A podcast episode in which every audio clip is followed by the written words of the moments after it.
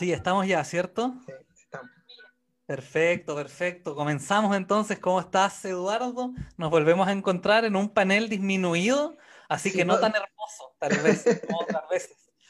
Yo, yo iba a decir lo mismo que el, el panel de. Digo, hoy día no es tan hermoso, porque faltan ellas. De hecho, estamos quebrantando eh, una norma. Un principio, general- un principio de conversamos frente al mar. Sí, conversamos frente al mar es esencialmente paritario, pero mm, eh, tanto Andrea como María Paz también tienen sus responsabilidades y aprovechamos de que el equipo es generoso, como somos cuatro personas, eh, nos podemos ir rotando, así que tenemos eh, la espalda suficiente para ir resolviendo estas situaciones, pero igual contento, ahí en realidad chato también con la cuarentena, yo debo reconocer que la cuarentena me tiene chato porque me tiene chato la cuarentena, pero también me tiene chato porque estamos a menos de dos semanas del plebiscito y uno está encerrado acá que sus formas de difundir sus ideas son principalmente a través de videollamada, una lata.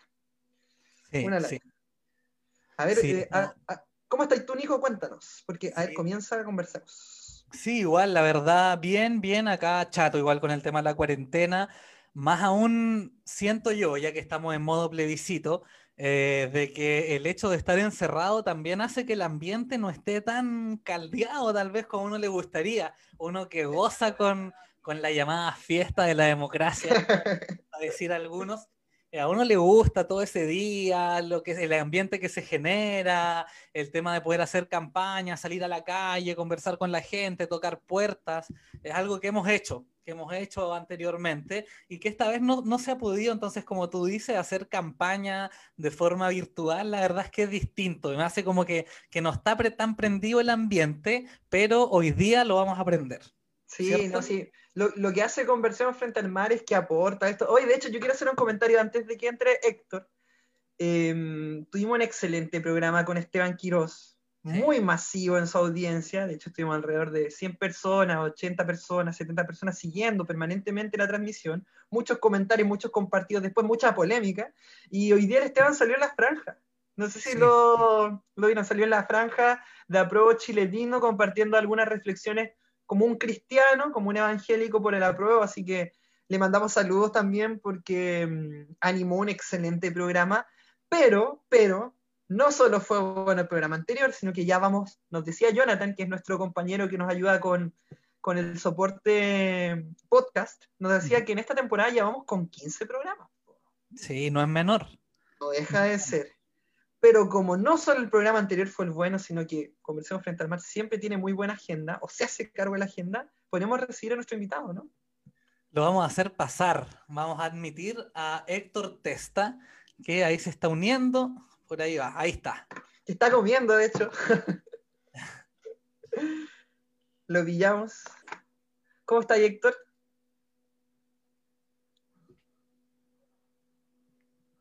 A ver, ahí se está, probablemente está habilitando el audio. Sí, ahí Hola, está. hola. ¿Cómo está Héctor? Bien, bien. ¿Cómo va? Te, te pillamos comiendo.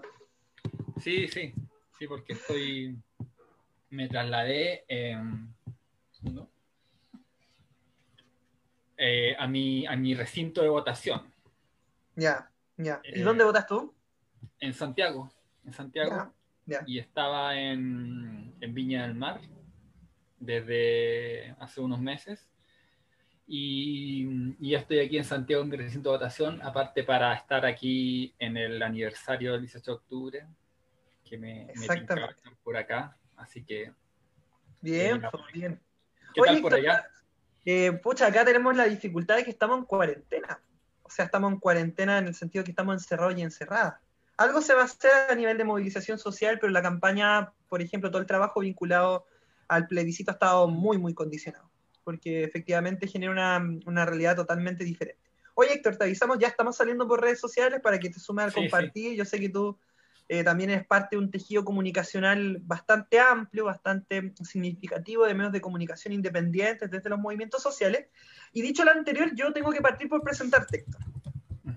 Así que bueno, estamos ya conversando, no- eh, conversando frente al mar en un nuevo capítulo, acá desde Puerto Montt, aprovechando mm, los dispositivos tecnológicos actuales. Estamos con Héctor Testa Ferreira, él es abogado, principalmente él se ha ocupado de los asuntos constitucionales, pero la virtud o el rasgo característico de Héctor es que al mismo tiempo que es un abogado, es una persona comprometida social y políticamente. Por lo tanto, no son estos análisis abstractos que solo entran generalmente las personas formadas en el campo de la ciencia jurídica. No. Eh, Héctor incorpora los elementos técnicos, pero los pone en diálogo con el debate y la deliberación ciudadana que hoy día está en desarrollo. Entonces, Héctor Testa es abogado, constitucionalista, viene haciendo un trabajo ya hace bastante rato. Eh, probablemente mm, hoy día se hizo un espacio para hablar con nosotros y nosotras, pero estás teniendo todos los días quizás más de alguna actividad, ante alguna asamblea, ante alguna colectividad, ante algún grupo, eh, haciendo ahí talleres, presentaciones, charlas a propósito del proceso constituyente.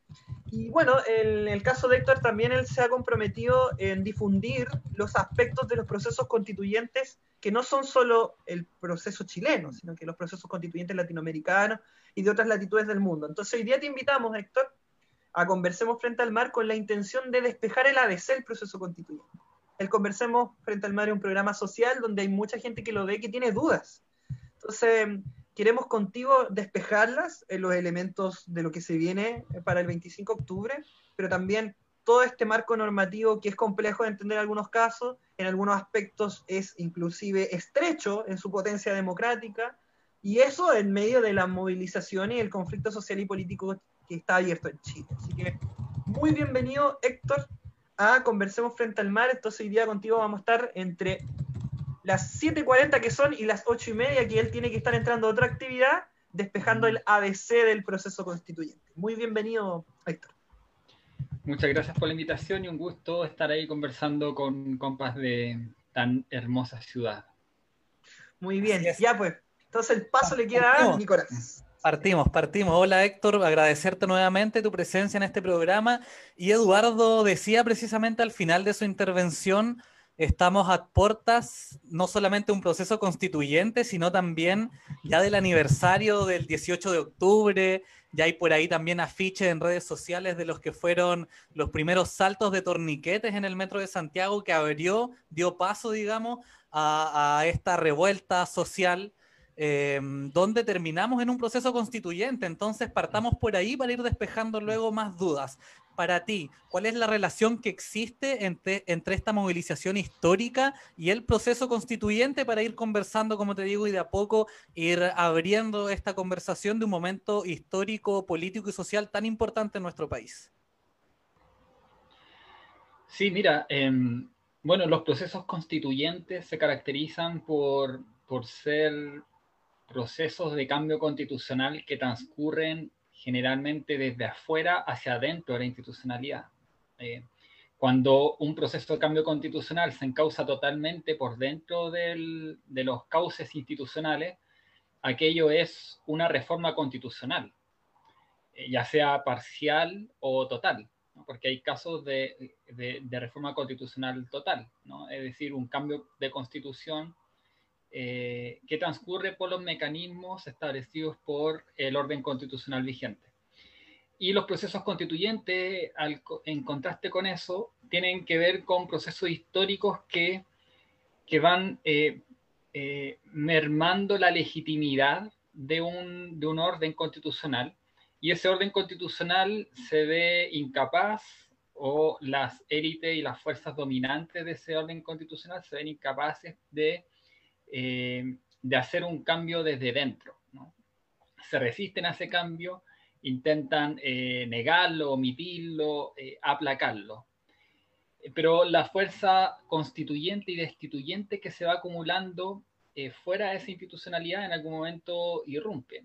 y esa irrupción, en el caso chileno, tiene el hito que ahora estamos a punto de conmemorar o celebrar el, año de su ocurrencia, eh, un momento eh, en el que quedó claro para el conjunto de los sectores políticos, sociales del país que lo que hay en Chile es una crisis institucional de gran calado y que requería para eso, eh, entre otras cuestiones, el cambio constitucional. E, esa, esa irrupción popular que se da a partir del 18 de octubre, en todo caso, tiene una larga maduración eh, previa, ¿no? Eh, nada más lejano a la realidad, como esa, idea de, de, entender esto solamente como un estallido social, ¿no? algo como que estalla en un momento eh, y, y, que es, una idea, un concepto que reduce mucho el, el, contenido, la profundidad, el calado de este proceso que se viene viviendo hace muchos años y que, eh, y que tiene en el último, desde octubre en adelante, una, una manifestación ya indesmentible y que por, por la capacidad de permanecer, eh, de profundizar muchos de sus contenidos, de, de, de, de, dar una continuidad a pesar incluso de las difíciles circunstancias que, que puso primero el gobierno con una represión totalmente brutal, ¿no? Eh, eh, con la dictación de un estado de excepción eh, y con una represión que ha permanecido en el tiempo hasta ahora, y después además con la llegada de la pandemia que le puso otro elemento de complejidad a esto, lo cual da cuenta de que ya no es solamente un estallido, una cuestión puntual, ¿no? sino que tiene que ver más con un proceso que, sin exagerar, puede ser catalogado a lo bajo como una revuelta popular y y, un poco más a lo alto eh, como una rebelión popular y una eventual eh, revolución. Eh, eso es lo que tenemos. Yo, sé que muchas personas encuentran que esas son palabras muy grandes, pero en, el, en, todo el proceso histórico que es capaz de cuestionar los pilares, los núcleos más centrales de una estructura de poder, tienen eh, eso, esos conceptos como forma de conceptualizarlo, ¿no? Esto es una especie de rebelión y con un, con un potencial constituyente que eventualmente, eso todavía no está decidido, puede llegar a constituirse en un, en un hito o en una inflexión revolucionaria dentro de nuestro país, de la historia de nuestro país. Ahora, por ejemplo, eh, rescato de lo que decías, Em, claro, después de una revuelta popular, de una revolución social, como lo queramos llamar, llegamos a un cambio de, constitución, a un posible cambio de constitución, que es ahora el plebiscito. Sin embargo, no sé, cuando uno ve hace un año atrás y estaban los secundarios saltando el metro, evadiendo el metro, nadie decía vamos a cambiar la constitución, nadie decía ese es nuestro objetivo, los cabros están saltando porque queremos derrumbar la constitución de Pinochet, no había un análisis tan profundo como el que precisamente hemos logrado armar después de meses de revuelta social, donde se fue sumando secundarios, universitarios, trabajadores, jubilados, obreros, profesionales, o sea, las distintas, distintas realidades también se fueron uniendo en un, en un solo grito, que fue la calle, básicamente, donde finalmente, como tú dices, una expresión, una suma de demandas sociales también terminamos en un proceso constituyente. Eso no sé si también se ha replicado en otros países latinoamericanos o de una realidad similar que haya terminado finalmente en algo tan grande como te vamos a cambiar las reglas del juego, que en el fondo es lo que dice la constitución. Sí, eh, es cierto lo que dices, que la demanda por un cambio constitucional eh, nunca fue eh, la demanda de cabecera de las movilizaciones populares que han habido en Chile en los últimos años, pero siempre fue un trasfondo que estuvo ahí presente y cada vez más presente. Desde por lo menos el 2011 en adelante, se venía cuestionando la constitución y estaba flotando en el aire la idea de, una, de, la demanda por una asamblea constituyente. Em, eh, y, eso tiene que ver con que todo proceso, este, este proceso, eh, para, para, conceptualizarlo, todo proceso constituyente tiene una, una, historia previa en el cual el orden se va deslegitimando en, su, en, su, en sus capacidades de dar cuenta y dar cauce institucional a las demandas que están surgiendo desde la sociedad, a los nuevos anhelos, a las necesidades, a los intereses de las grandes mayorías que van encontrando en la institucionalidad un freno, un bloqueo, un obstáculo. Y eso se viene dando de manera creciente eh, eh, ya en el transcurso de los 2000, ¿no? Eh, con otro hito que es muy similar aparte al que detona este, este momento constituyente, que es el del 2006, que, que fue la primera movilización social, eh, eh, a mi juicio, que logra superar, desbordar el cerco mediático, el cerco político que se había eh, instalado. Y de hecho fue la primera movilización que es capaz de cuestionar una parte de la Constitución de la Constitución en un sentido amplio de la palabra, puesto que la demanda ahí fue claramente no a la LOCE. Y la LOCE, si bien es cierto, no está integrada en la Constitución, es, una ley orgánica constitucional, eh, eh, sí apuntaba eh, a, como señalaba, a una ley orgánica constitucional, es decir, a una constitución entendida en un sentido más amplio, porque la constitución no es solo un texto eh, eh, particular, sino que eh, es un núcleo que articula un entramado jurídico mucho mayor.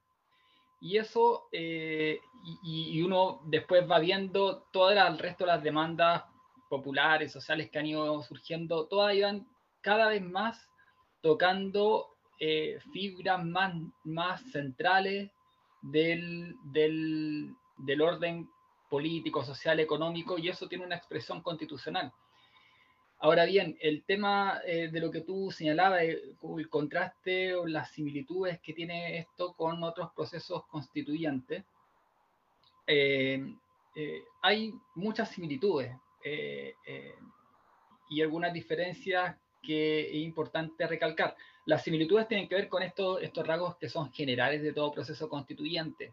Uno ve la historia de los procesos constituyentes y siempre tienen estos rasgos que señalaba al inicio de un proceso de deslegitimación, de pérdida de eficacia de un orden, de un régimen, no pérdida de representatividad de los sectores políticos o las fuerzas políticas dominantes dentro de un orden dado, y la maduración de nuevos sentidos comunes de una, de una fuerza social que busca su expresión política y, y, esa búsqueda de una expresión política decanta en, en la demanda por una nueva constitución.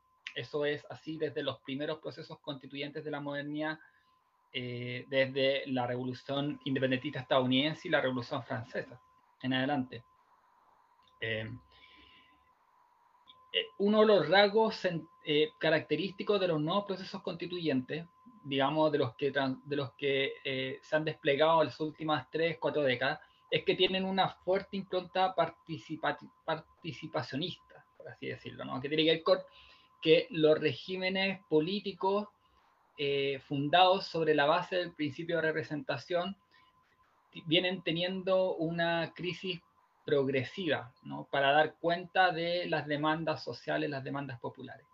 Y eso en el caso de Latinoamérica es muy claro, ¿no? La demanda y la, exigencia y la búsqueda de nuevos actores sociales y políticos que intentan eh, poner eh, el cambio constitucional como centro de su, de su, de su proyecto, eh, ya que se comprende que en la constitución están, eh, hay elementos centrales del orden social, del orden político, social, económico, y el intento de que esos procesos constituyentes se hagan con una fuerte participación popular, que no se reduce a la elección de representantes solamente, no se, no se reduce al, principio de solo el sufragio universal como forma de elegir representantes para que redacten una nueva constitución, sino que eh, estos procesos implican una búsqueda de participación de distintos tipos, eh, de lo que uno podría decir como eh, democracia participativa o participación directa en la toma de decisiones dentro del proceso constituyente. Y eso es muy claro en el proceso, desde, el proceso constituyente brasileño, que es, es quizá el primero que tiene una participación tan fuerte, tan nutrida, aparte de las organizaciones sociales que logran generar todo un conjunto de propuestas que lograron condicionar ese proceso eh, a mediados de los 80, en la salida de la dictadura brasileña. Lo mismo se ve después en el proceso colombiano que decanta la Constitución del 91 y de manera ya mucho más clara en el caso de las de Venezuela, Ecuador y Bolivia. En estas tres últimas, un rasgo característico es que intentan explícitamente refundar sus sociedades en un sentido anti o post neoliberal. ¿no? Y son procesos que se llevan a cabo por un conglomerado, un conjunto de fuerzas sociales y políticas que han logrado constituirse en mayoría política y electoral. Y eso es, una fuerte diferencia con el proceso chileno, ¿no? porque son procesos aquellos, los de Venezuela, Ecuador y Bolivia, que eh, son impulsados por un poder ejecutivo, son impulsados por una fuerza popular primero, ¿no? Eh, eh, pero esa fuerza popular obtiene, se expresa en una en una fuerza política que presente una candidatura presidencial que pone en su programa, en su campaña política, en su campaña electoral, eh, la cuestión de la convocatoria de una asamblea constituyente como un punto nuclear de su, de su programa. Eh, y eso es una diferencia muy significativa con el caso chileno, donde el proceso que estamos viviendo es más bien fruto de un, de un por una parte, de una demanda popular que se expresa en, una, en un estallido, de una revuelta, de una rebelión popular eh, de alta intensidad en las calles, y de una estrategia de repliegue de los sectores dominantes de, la, de las élites conservadoras y neoliberales, en el sentido de, dar cauce, de intentar dar cauce a, este, a esta rebelión popular y de contenerla por la vía de entregar la constitución. Pero entregar la constitución bajo reglas que lo que buscan es mantener, eh, mantener el control sobre el proceso político y social eh, por la vía de intentar maniatar el, el, el, margen de maniobra, el margen de acción de la instancia de elaboración constitucional y del proceso en su conjunto. Em, y, y, bueno, y esto, y esto además, y con esto cierro la pregunta, la respuesta a esta pregunta. Y además se da eh, en, un, en, una circunstancia muy inédita en la historia de nuestro país, que tiene que ver con que el próximo año va a haber, va a haber elecciones para todos los cargos de elección popular. Por lo tanto, esto que señalaba antes de, que en estos otros procesos eh, que señalaba, hubo eh, cumplió un rol muy, muy protagónico, un poder ejecutivo y una fuerza que se había logrado constituir en mayoría electoral, es algo que todavía está pendiente y está, está por verse cuál es el grado de, de, cambio o de continuidad que va a haber en las correlaciones de fuerza electoral en el próximo año. Bien, estamos con Héctor Testa, él es abogado constitucionalista y estamos desmenuzando el proceso constituyente porque estamos a eh, menos de dos semanas del plebiscito constitucional del 25 de octubre y Nicolás le planteó inicialmente una pregunta con tal de vincular el, levantamiento, la revuelta popular que está próxima a cumplir un año con el proceso constituyente. De hecho, Héctor, tú eres de las personas que se inclinan a la idea de que el proceso constituyente en Chile ya venía en marcha. Es decir, no podemos hablar solo de un proceso constituyente porque hay acuerdo en la quincena de noviembre y hay reformas constitucionales que, no, que nos permiten llegar a un plebiscito. Eh, bien, quiero ir ya al, terreno más específico de lo que se viene en las próximas semanas, pero para luego vayamos a lo que se va a venir después del plebiscito. Eh, concretamente, ¿cuál es la valoración que haces tú del plebiscito del 25 de octubre? Cuando digo valoración me refiero a eh, cómo interpretas que estemos a puertas del plebiscito constitucional en este contexto tan, tan particular que es en medio de la pandemia, en medio de la excepcionalidad constitucional, las restricciones de movilidad, una presencia militar y policial muy importante en las calles. ¿Cómo lo valoras tú? Porque, porque claramente mm, eh, quizás muchos de nosotros y nosotras no nos habíamos imaginado al comienzo del 2019 que íbamos a estar votando eh, a comienzos del 2020 terminar con la constitución de 1980. ¿Cómo lo valoras tú? Me refiero con todos sus matices, porque nosotros y nosotras quisimos invitarte a ti también porque tú tienes una reflexión bastante matizada eh, respecto de la participación, los límites del acuerdo, etc. Es decir, ¿Cómo valoras tú el plebiscito constitucional del 25 de octubre? Eh, ¿Cuánto crees que, ahí está en juego? Em, ¿Qué crees que va a suceder o qué quieres que suceda? Eh, ¿Qué mensaje quieres compartir al respecto? Hablemos un poquito de la cita que tenemos en menos de dos semanas. Sí. Sí, primero lo que tú decías, eh, yo soy de, y eso está escrito, está publicado y escrito, yo soy de los que cree que eh, eh, de hace muchos años que había un proceso constituyente en curso en nuestro país, por lo menos del 2012, tengo ahí un artículo publicado en el libro que, que lo señala, así que soy de aquellos que sí lo vimos venir y me parece que es una, una mirada muy compartida dentro del mundo de la militancia social y política popular. Eh, con respecto a lo que tú dices, a esta visión matizada, sí, eh, puesto que eh, como en todo proceso constituyente hay una disputa, hay una puja entre los poderes constituidos y las élites dominantes eh, atrincheradas en esos poderes constituidos, por una parte, y por otra parte la fuerza constituyente que se ha puesto en marcha. Y hasta ahora lo que tenemos es una regulación del proceso que sigue manteniendo un alto grado de poder de parte de los poderes constituidos y de los sectores conservadores y neoliberales. Tú ahí en, en, en, en tu, en, la presentación de tu pregunta, por ejemplo, hay ahí una premisa que yo ahí matizaría, ¿no? porque el que gane el apruebo no significa que termine la constitución de 1980. ¿no? El, eh, que gane el apruebo significa que se da inicio, eh, o sea, en lo, en lo, más específico significa que va a haber una convención constitucional eh, y que esta convención constitucional va a iniciarse por lo menos con unas reglas que están establecidas en la reforma constitucional establecida en la ley 21.200.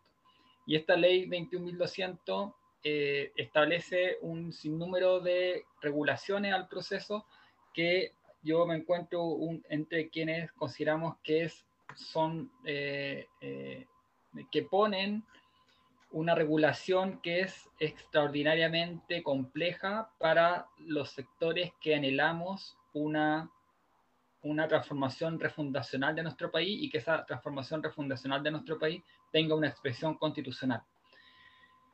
Eh, por las reglas electorales que se han puesto para la elección de la Convención Constitucional, ¿no? Esta es una elección que es espejo a la de Cámara de Diputados, con una modificación positiva y otra negativa. La positiva es la, la, la, la regla de paridad que se le incorporó posteriormente a la reforma constitucional, y la negativa, que tiene una implicancia electoral enorme, que es que no va a haber eh, elección primaria para la Convención Constitucional, al menos hasta ahora, eh, tampoco está en el debate público el, restablecer el, proceso de primarias para la Convención Constitucional hasta este momento.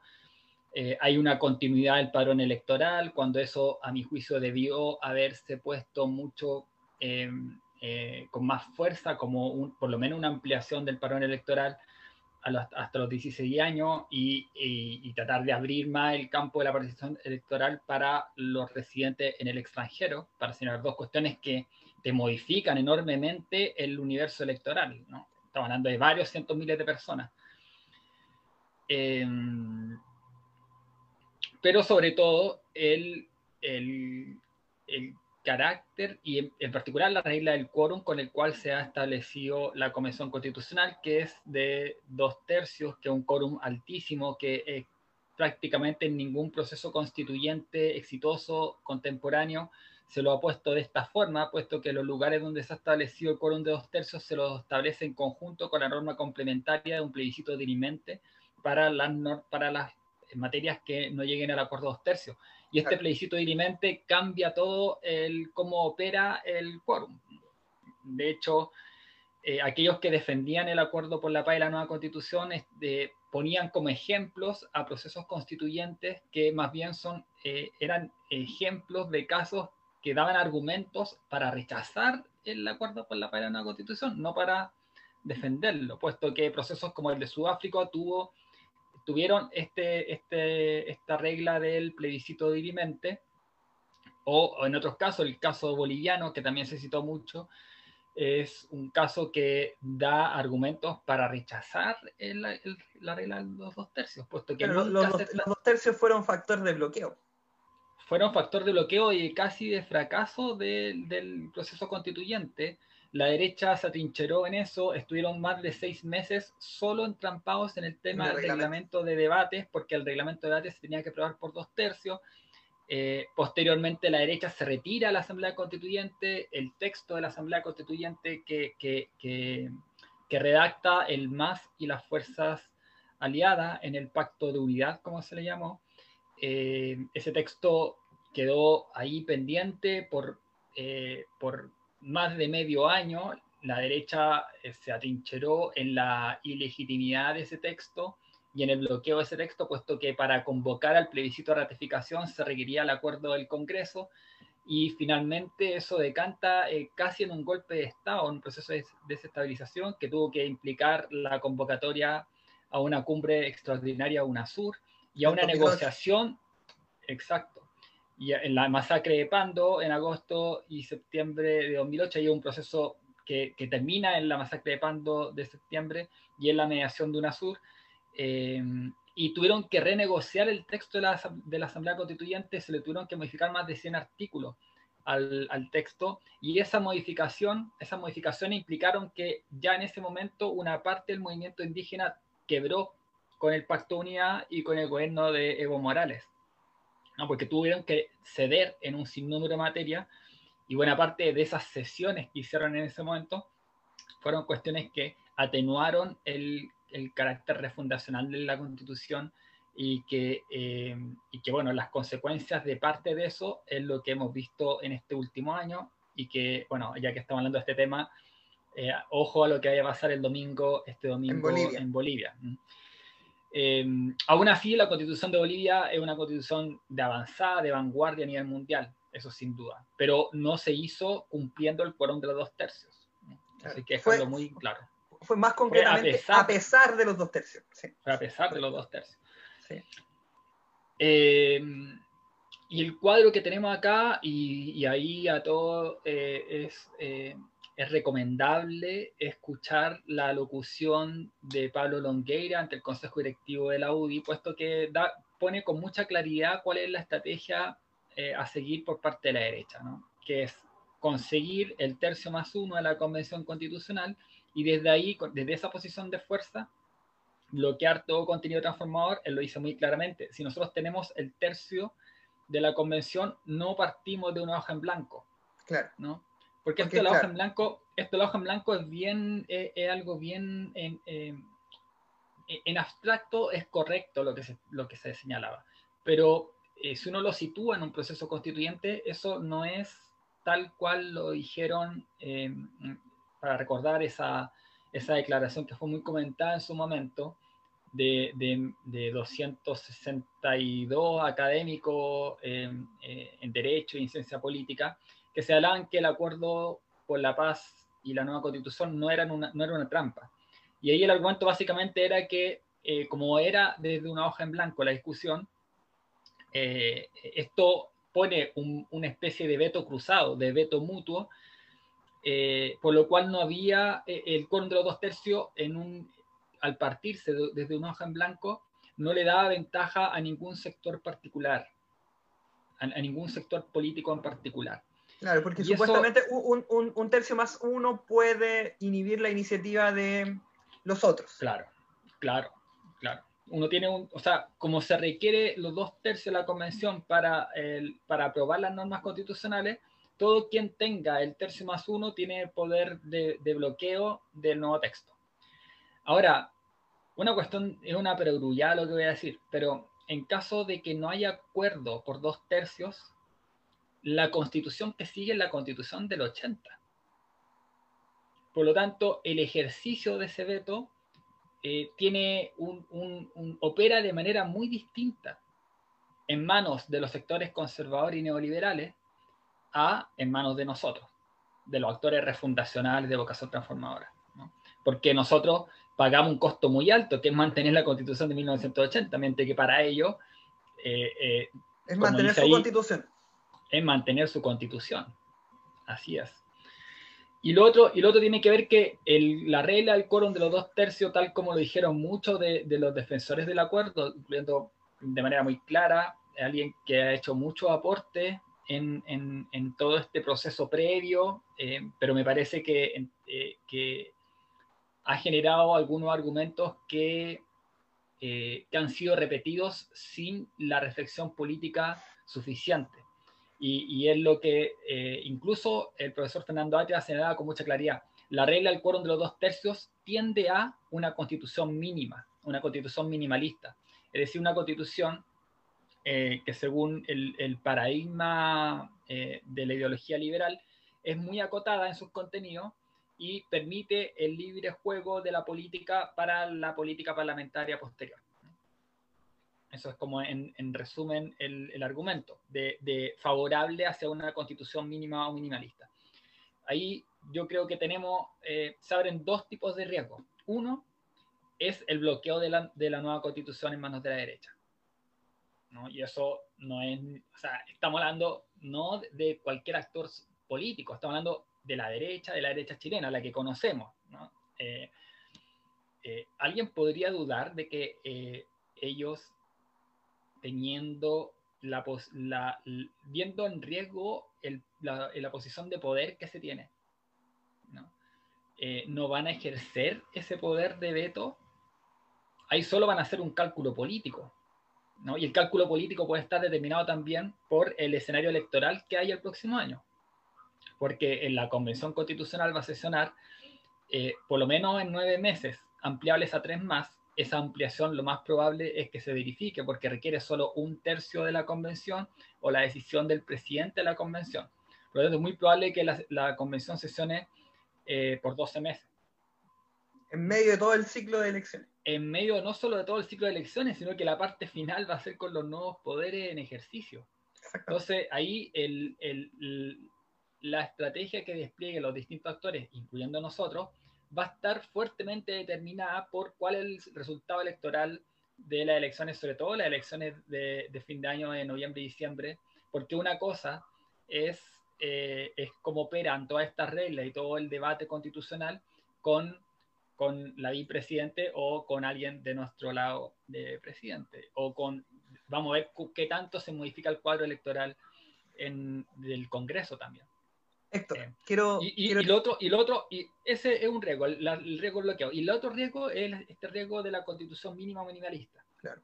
¿no? Porque ahí, eh, en la constitución minimalista, ¿qué es lo que, ¿cuál es el problema nuestro? Nuestro problema es que nosotros queremos refundar el país, queremos transformar, empezar el inicio de una transformación del modelo neoliberal en Chile, de superación del modelo neoliberal.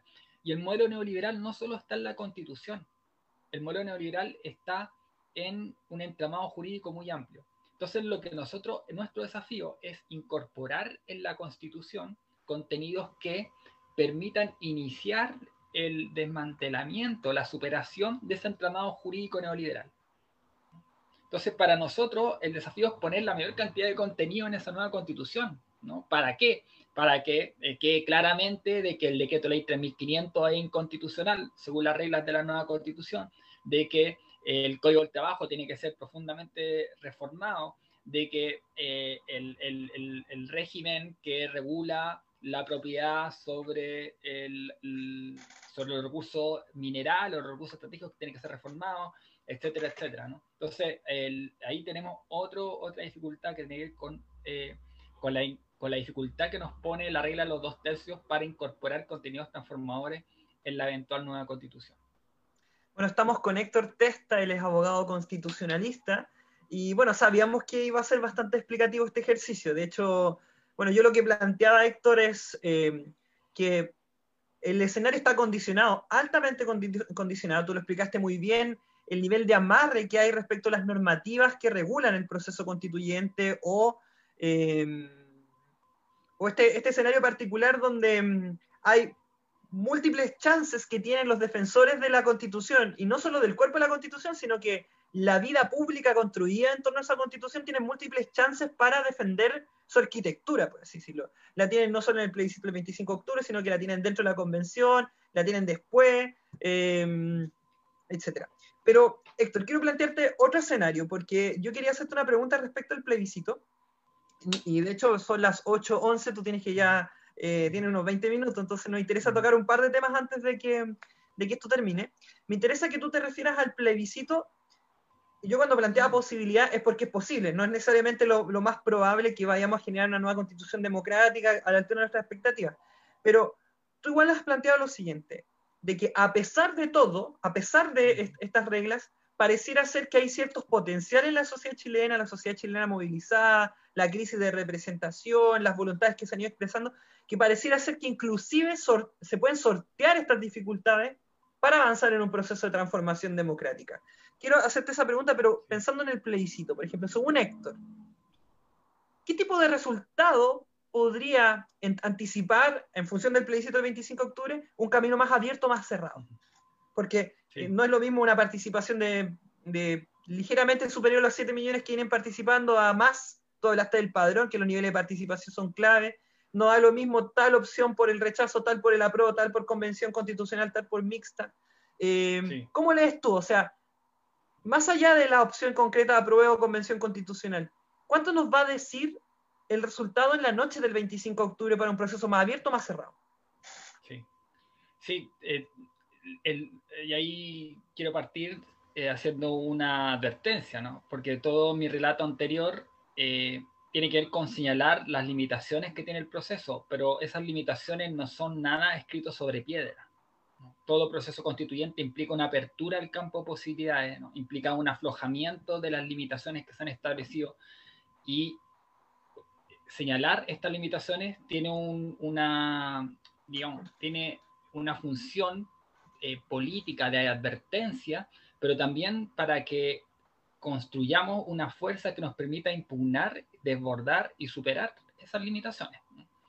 Y en, ese sentido, lo que pasa en el plebiscito eh, es importante, no es totalmente determinante porque eh, lamentablemente por estas mismas regulaciones, este plebiscito de entrada eh, también se ha desplegado una estrategia de la derecha en función de neutralizar el, contenido político de este plebiscito. Eh, y eso es muy claro en el sentido de que desde Lavín, Longueira, la mitad del gabinete eh, y en la franja de televisiva aparecen sectores de las derechas apoyando el apruebo. Por lo tanto, eso, si bien es cierto, eso neutraliza en parte, no por eso deja de ser cierto el hecho de que la mayor parte de la derecha más dura va a votar rechazo, eso es evidente. Y ojalá eh, eh, sea lo menos posible en la votación del rechazo y de la convención mixta, eso ninguna duda. Yo ahí discrepo de los sectores de nuestro campo que están, eh, que manifiesten, si bien considero que es una opción, digamos, legítima, defendible, que no es un, no un parteaguas definitivo, pero creo que es un error el, llamar a anular eh, o a dejar en blanco el segundo voto. Yo creo que hay que votar por convención constitucional y algunas personas, entre las que me encuentro, por ejemplo, creo que es legítimo, como eh, ha hecho el Partido Humanista o alguna dirigencia de Unidad Social, el llamar a marcar a C. Eso implica también un esfuerzo de ir a cuidar los votos adicional, pero me parece que las, todas las formas de impugnación del carácter limitado del proceso son legítimas y, hay que juzgarla en su mérito. Eh, se le critica muchas veces que esta es una cuestión testimonial, pero hay muchas cosas que puedan ser calificables como testimoniales. Pero más allá de eso, la importancia de lo que tú señalas es eh, en cuanto al, al, a la cuantía de la, de la participación. ¿no? Y eso es muy central. Eh, es una cosa el escenario de un plebiscito que, que obtiene la misma cantidad de gente que ha votado el último tiempo en las últimas elecciones y que venía a la baja consistentemente, constantemente en todas las elecciones y que en la última elección, solo en la última, eh, logró cierto repunte, pero aún así está en, en, no logra despuntar más allá de la mitad del electorado habilitado. Eh, entonces, una cosa es el plebiscito que se mantiene en, esa, en, ese margen, o si hay un plebiscito que efectivamente se dispara y tiene un 60, un 70% de participación, lo cual sería ya muy bueno. Eh, yo creo que eh, no lo había pensado porque hay han pasado tantas cosas y todo la pandemia nos puso también en otro escenario pero ya que lo preguntas de manera tan directa, yo creo que una votación, una participación más allá del 60%. Eh, em, me parece que es un triunfo, por las condiciones de la pandemia.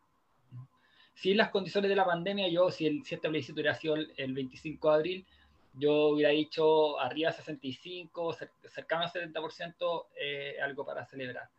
Pero la, la circunstancia de la pandemia pone dificultades importantes, importantes para, para eh, algunas franjas etarias, sobre todo, que tienen un, un, fundado temor de, ponerse en riesgo a, contagio ese día. Em, sobre todo teniendo en cuenta de que toda participación electoral eh, masiva implica aglomeración, porque eso es otra cosa. No se ha hecho un esfuerzo real por eh, ampliar la cantidad de centros de votación, eh, eh, previendo una participación del 70-80%. Porque aquí es muy fácil, en el caso chileno, todos decimos, no, es que nuestro sistema electoral funciona súper bien y tenemos los resultados electorales ni siquiera se ha puesto el sol y ya tenemos los resultados electorales. Pero bueno, pero porque vota el 45% de la población eh, habilitada. Otra cosa es eh, escenario electoral en otros países donde está votando el 70, el 80, el 90% de el, del, del, electorado, ¿no? tanto, por, tanto porque hay mucha efervescencia política como porque hay votación obligatoria yo creo que en estas en esta circunstancias algo así como el 65% ya estaría muy bueno. Y en relación al, al, apruebo y al rechazo, el apruebo yo creo que va a estar arriba del 75%. Y si es que no más, el 80%. Hay que verlo. Eh, y me parece que la convención mixta, si es que logramos esta semana hacer una campaña real de educación de que la convención mixta no tiene nada que ver con la paridad de género y que de hecho es todo lo contrario porque eh, tiende porque dificulta la aplicación de la norma paritaria. Claro, tienden a utilizar eso, pero hay una cuestión ahí nominal que nos complica, ¿no? que, pero tampoco creo que sea en, en esto me parece que el, el, eh, es algo que hay que hacer todo lo posible, pero tampoco es algo que cambie mucho, ¿no? O sea, si es que la convención mixta obtiene algunos 3, 4 o 5 puntos más que el rechazo, tampoco es algo determinante. Yo creo que es bien claro que va a ganar el apruebo, que va a ganar la convención constitucional por un margen muy grande, y lo que nosotros tenemos que esto, esta semana enfatizar es el hecho de que mientras más participación haya, tenemos las espaldas más anchas, tenemos más fuerza para, eh, para legitimar una convención constitucional que pueda ir convirtiéndose en el camino en una asamblea constituyente, que es algo que no tenemos ganado todavía. Porque si se cumplen las reglas tal cual están, lo que tenemos es más bien una convención constitucional eh, con un margen de maniobra limitado. Y más, si es que, y más si es que la derecha obtiene el tercio más uno de la convención, cuestión que es altamente probable, ¿no? solo por la derecha de Chile Vamos, sino que como hemos visto mil veces, y ayer lo volvimos a ver con la acusación constitucional de Mañalich, hay un sector importante de la concertación que comparte eh, mucho, no, no pocas cosas con, con el neoliberalismo y el régimen que hemos vivido. No es por voluntad de esos sectores que estamos viendo este proceso. Héctor, para, bueno, nos quedan nueve minutitos aprox. Quería, a pesar que ya lo respondiste en parte en tu última intervención, em, ser un poco más tajante tal vez en por qué convención constituyente y por qué mixta no. Ahora también yo creo que acá también hay que tener ojo, y es como lo que se conversa, lo que uno ve en redes sociales también, de que se van a empezar a meter personajillos como Pablo Longueira, como Mariana Elwin también, que precisamente representan lo que nosotros no queremos, pero ellos van a ser probablemente candidatos a constituyentes. Entonces, ahí vamos a tener que tener igual un poco de ojo con cómo se van a ir configurando también estos candidatos. También quería ver si podías profundizar un poco más también en el tema de marcar AC en el voto, porque es algo que igual ha traído harta polémica en redes sociales. Eh, tú lo, dijiste también, hay comunas, por ejemplo, en cuarentena. Entonces, ¿qué pasa con, eh, bueno, que creo que es, es un apoderado por local? Entonces también va a ser difícil poder defender tal vez aquellos votos que puedan estar marcados a C y que alguien los quiera objetar. Entonces también eso va a ser un proceso interesante. Sí, sí, en lo último yo tampoco encuentro que es algo eh, debido a muerte. ¿no? Es, eh, eh, es una manifestación de un afán de impugnar las limitaciones del proceso y una manifestación de vocación por desbordarlo, ¿no? por hacer un llamado a desbordar y eso que se exprese eh, o no en un conteo o se exprese en, algunos votos que alguna, en alguna mesa eh, algún apoderado de la derecha del rechazo logra que algún voto no, no, se escrute como válido eh, es, parte del riesgo de, una manifestación de ese tipo. ¿no? Ahora bien, la ley electoral es tajante y clara, eso es un voto válido. ¿no? A lo más puede ser objetado, pero en el conteo final es totalmente válido. No, hay, no hay, y ahí quien, quien haga lo contrario está vulnerando la ley electoral. Eh, y ahí eh, el tema es que tenemos que defender los votos, tenemos que tener apoderado en todos los centros de votación y en todas las mesas posibles. Yo sé que en los, en los lugares más apartados eso es más complejo, pero en los núcleos urbanos nosotros deberíamos tener eh, la fuerza para uno a uno. Eh, defender, para estar en todas las mesas. Y no creo que sea, y no estoy diciendo nada, nada que sea muy difícil de lograr, yo creo que eso se va a dar, por la efervescencia del momento, se va a dar, eh, con, por mucha cuarentena que haya, ¿no? Por mucha cuarentena que haya en la mayor parte de los núcleos urbanos, donde las medidas de desconfinamiento ya están bastante avanzadas.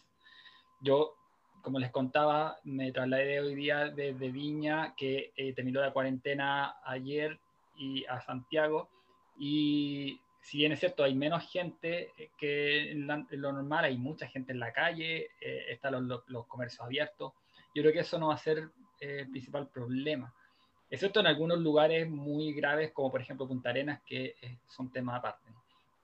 Em, eh, aparte de lo, me, quedé en la cuestión de la marca C, que me parece que algo importante para algunas personas, para otras puede, ser, puede no serlo, pero me parece que ese tipo de polémica no son las más gravitantes en el momento. Yo creo que aquí lo central es apuntar a la mayor participación electoral posible para el, próximo, eh, el domingo subsiguiente. Tiene que haber un triunfo bastante de la prueba, tiene que haber un triunfo bastante de la Comisión Constitucional. Hay que poner en claro que la convención mixta nos pone en una dificultad aún mayor, ¿no? puesto que la mitad de la convención estaría integrada por parlamentarios, que es aquel parlamento que está totalmente deslegitimado, que cuenta con el respaldo de menos del 8, 7% de la ciudadanía.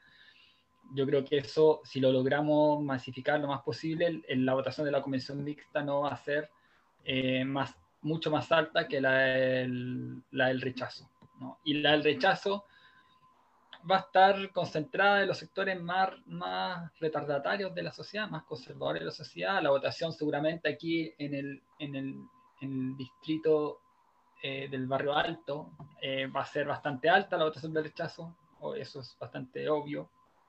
Em, pero a mí me parece que hay una voluntad muy mayoritaria del pueblo chileno de que tiene que haber una nueva constitución.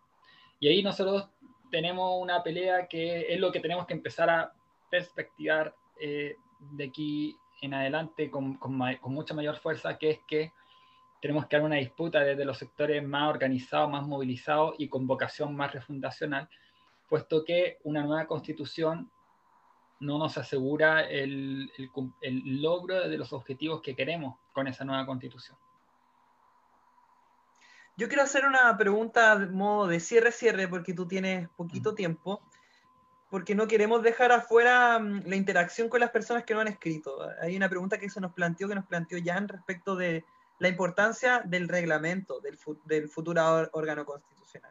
Eh, que es una cuestión eh, clave, tú ya lo anticipaste un poco, yo igual recomiendo totalmente que eh, sea vista esta presentación de Pablo Longueira en el Consejo Directivo de la UDI plantea muy claro las limitaciones del proceso constituyente desde el campo transformador, es decir, conoce al, al dedillo, por así decirlo, todos los detalles del proceso con tal desde allí generar una estrategia consistente para que nada cambie, o sea, para mantener la base de la Constitución de 1980 en su sentido más formal o en su sentido más fundamental. Eh, para que nos vayamos despidiendo, Héctor, porque quedan em, tres minutos. El valor del reglamento y si quieres hacer algún tipo de llamado, eh, alguna advertencia, porque algo que queríamos hacer contigo, yo creo que tú lo cumples muy bien, que es el hecho de poner las advertencias. Evitar eh, nublarse por el, eh, por el triunfalismo, etcétera, porque al final lo que está en juego no es producir necesariamente una nueva constitución, sino que un cuerpo constitucional que permita expresar un camino de transformación. Héctor, así que cortito reglamento y lo que tú quieras decir de cierre y por supuesto agradeciéndote eh, porque te tienes que ir a otra actividad. ¿Te tendríamos más ratos? sí. Sí, la tenía programada de antes, lo siento. Eh, la cuestión del reglamento es muy importante puesto que eventualmente en ese reglamento es donde va a estar regulado en detalle cómo se va a especificar, cómo va a operar la regla del quórum de los dos tercios. Ahí hay una discrepancia entre eh, la derecha que ha dicho que tiene que haber una votación final por dos tercios y los sectores, algunos sectores, los defensores del acuerdo por el lado progresista, que han señalado que tiene que votarse norma por norma y que no tiene que haber una votación final. De todas formas, es una cuestión bastante nominal, puesto que Em, que la derecha, con, como el reglamento se aprueba por dos tercios, la derecha puede parapetarse en aquello y pedir sí o sí el, el, el, el, que haya una votación final. Y además la derecha puede, los sectores más conservadores, reaccionarios, retardatarios, pueden negar su votación de aprobación a las nuevas normas constitucionales si es que ven que no hay un cuerpo que asegure las cuestiones que ellos creen que tienen que estar aseguradas a la nueva constitución. Y ahí lo que va a haber que haber, eh, y nuestro desafío es, es también tener esa posición de fuerza, ¿no? esa posición de fuerza que nos permita, junto a la movilización social que tiene que haber sí o sí en, eso, en esos días, semanas y meses que va a haber eh, en, cuando esté en funcionamiento la convención, para impedir que se vaya cerrando un proceso constitucional, constituyente, que sea continuista. ¿no? Y ahí eh, la pelea al reglamento es importante, puesto que eventualmente en ese reglamento se podrían establecer o podemos ir y exigir que se incorporen mecanismos de participación popular, de audiencias públicas, de recepción de iniciativa popular, de, propuesta constitucional, eh, instancias itinerantes de la Convención Constitucional en los distintos territorios, eh, obligación de los medios de comunicación masiva de que, eh, de que haya una expresión plural de los representantes de la convención en los debates públicos que haya, etcétera, etcétera. Ahí eh, lo que hay que intentar poner siempre sobre la mesa es que es un proceso abierto en disputa y que la regulación de la ley 21.200 no está escrita sobre piedra. Con eso yo creo que eh, es lo que quisiera cerrar, ¿no? hay que mantener en la vocación de disputa, aquí nada terminado. Con el apruebo no tenemos asegurado el que no haya eh, una constitución continuista y ni siquiera tenemos asegurado de que haya una nueva constitución. Eso no obsta a que en, en dos domingos más tengamos suficientes razones como para festejar y para convocar al pueblo no solo a votar, sino que a expresarse también en las calles en esa noche y en los días siguientes. Aquí y, eh, expresarnos también en la movilización. Y expresarnos también en programas como estos, yo creo que sería importante poder armar un, un panel para también analizar lo que va a ser ese, ese 25 de octubre.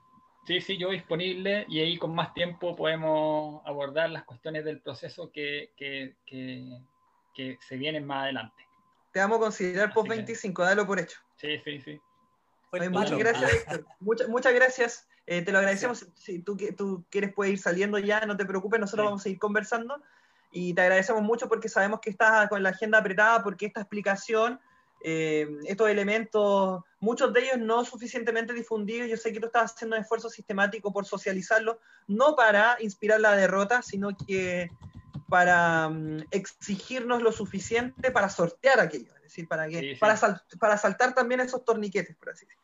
Así que muchas gracias. Hay que saltar los torniquetes y hay que ir con todo, si no, ¿para qué? un abrazo. Vale, un abrazo a darle con todo de aquí al otro domingo, a este domingo y al otro domingo y a todos estos días porque tienen que ser días prendidos. Sí, así es. Un abrazo, Héctor. Muchas gracias. Un abrazo. Chao, chao. chao,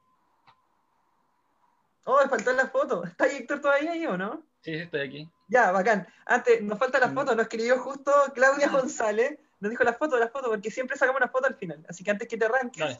Ahí va. Ya. Chau, uno, dos. Listo. Vamos, y ahora sí. Chao, Héctor, cuídate, que te vaya bien. Chao.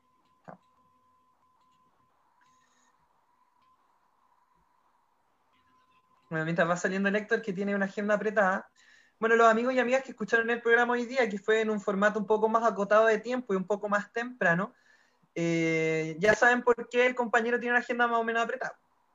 Porque necesariamente hay que explicar los límites del eh, proceso constituyente. Hay mucho que discutir eh, inmediatamente después, por ejemplo, el 25 de octubre vamos a tener que analizar los resultados y vamos a tener que analizar cómo va a quedar ordenado el cuadro para ver si se puede abrir o no un camino para que, por ejemplo, pueda haber una mayoría democrática y transformadora que supere los dos tercios, que es algo muy, muy, muy difícil, muy difícil, eh, para que lo dimensionemos todos y todas. Eh, yo estaba sacando algunos numeritos justamente cuando escuchaba al Héctor. Viene votando en Chile, por ejemplo, en las últimas elecciones parlamentarias y presidenciales, alrededor de 7.200.000 personas. Hoy día pueden votar menos de 15 millones de personas, pero más del doble de 7.200.000 podrían votar. O sea, estamos todavía por debajo del 50% de participación. Uno es eso. Si votan 7.500.000 personas, es decir, ligeramente superior a lo que viene votando el último tiempo, 7 millones y medio, es decir, casi la mitad o por arriba del 50% de los, de los que están habilitados para votar. Si los defensores duros del rechazo, los defensores duros de la Constitución de 1980 son 2.500.000, 2.500.000, tienen asegurado un tercio. Digo, son un tercio de la votación, porque son 2.500.000 sobre 7.500.000. Pero si votan 9 millones, esos 2 millones 500 son menos, son el 25, son cerca del 25, 27, 28%.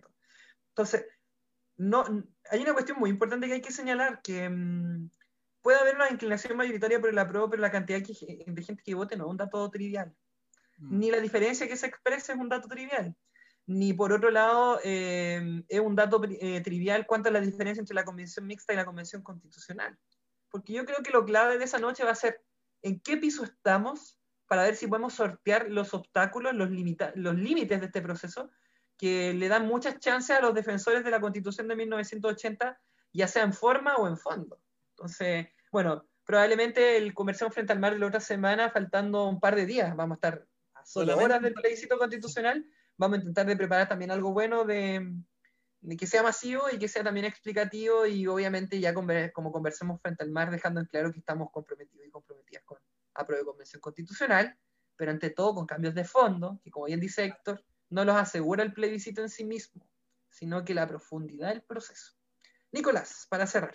Sí, no, para cerrar, eh, me quedo con lo que acabas de decir ahora, a tus últimas palabras, como de la profundidad del proceso, porque esto no nos asegura, no nos asegura el paraíso o el país en el que queremos vivir, pero sí empezar a dar grandes pasos en relación al país que queremos construir, a la justicia que queremos para nosotros, para nosotras. Y, también me parece súper importante ir dejando afuera a esta política antigua, a estos Pablo Longueira, a estas Mariana Elwin, que pueden ser muchos y muchas más expresados en distintos partidos, movimientos que eh, han sido los que han tenido las reglas del juego siempre eh, los que escribieron estas reglas del juego y juego que nosotros estamos chatos, juegos que estamos cabreados de las reglas, eh, que nunca nos benefician a nosotros y es un primer paso, este es un primer gran paso y espero también por eso que la participación sea bastante alta, creo que es el momento para que la juventud, nosotros, ah, digámonos jóvenes todavía, Eduardo, eh, para que la juventud vaya a votar eh, salga de su casa ese día a votar con los permisos correspondientes, quienes estamos en cuarentena, por ejemplo, y quienes vamos a estar probablemente en cuarentena para ese día, pero es importante esos números, como tú dices, no son, no terminan siendo anecdóticos, el cuántos votan, quiénes votan. Eh, va a ser bastante definitorio también para lo que se viene y va a marcar precedente para un 2021 lleno con varias elecciones, con varios cargos eh, de representación popular que se van a elegir con algunos nuevos, como por ejemplo lo van a hacer los gobernadores provinciales que van a ser por primera vez electos, eh, gobernadores regionales que van a ser electos por primera vez de forma popular. Entonces, mm, es un momento histórico, político bastante interesante que vamos a estar cubriéndolo también en Conversemos Frente al Mar. De alguna forma nos vamos a idear para el 25 a hacer algo, yo creo que algo va a salir. Y obviamente para las semanas posteriores, mm, no, yo creo que vamos a tener que armar un buen panel bien diverso, bien experto también y por supuesto siempre bien de la calle, que es donde en el fondo nació todo esto que está decantando hoy día en que en 11 días más vamos a votar la constitución del dictador Augusto Pinochet. De hecho, lo que dice Héctor es muy decisivo, que es comprender que el proceso constituyente no partió necesariamente en las reformas constitucionales, sino que en la fuerza de la movilización social. Esa fuerza de la movilización social nos permitió llegar hasta acá, pero nos puede permitir llegar más allá. Porque claramente la cancha sigue siendo estrecha si solo nos remitimos al contenido de los acuerdos actuales que habilitan el proceso constituyente. Pero vamos a tener tiempo para profundizarlo, amigos y amigas. El Conversión Frente al Mar va a estar a disposición de eso. Y como dice Nico, vamos a preparar quizá una agenda especial para el mismo día 25 de octubre o los días alrededor. No sé si vamos a estar cubriendo algunos centros de votación o si el día en la noche hacemos algo. Algo se nos va a ocurrir porque dice, dice sí su despacho en vivo y análisis será un día largo, se cierran las mesas a las 20, a las 20 horas. Bueno, también confesarles, porque en honor a la sinceridad, eh, algunos de nosotros y nosotras también vamos a estar defendiendo votos, por cierto. Así que, pero algo se nos va a ocurrir hacer, amigos y amigas, así que eh, algo vamos a hacer porque no nos podemos abstraer ningún sentido en ninguno de los roles que hay que cumplir eh, de este proceso histórico que está en marcha, que insisto, y como bien dice Héctor, su desenlace aún es abierto, ya sea porque se cierra negativamente en contra de las opciones de cambio o si se logra abrir definitivamente para que se concreten las transformaciones que hoy día se han expresado en millones de banderas, de voces, de cantos de mujeres y hombres en las calles de Puerto Montt, de la región de los lagos y de Chile. Eso, Nico. ¿Estamos? Nos vamos entonces. Nos vamos. Nos vamos. Cuídense. Saludos a todos y a todas que nos siguieron atentamente. Muchos cariños. Chao, chao.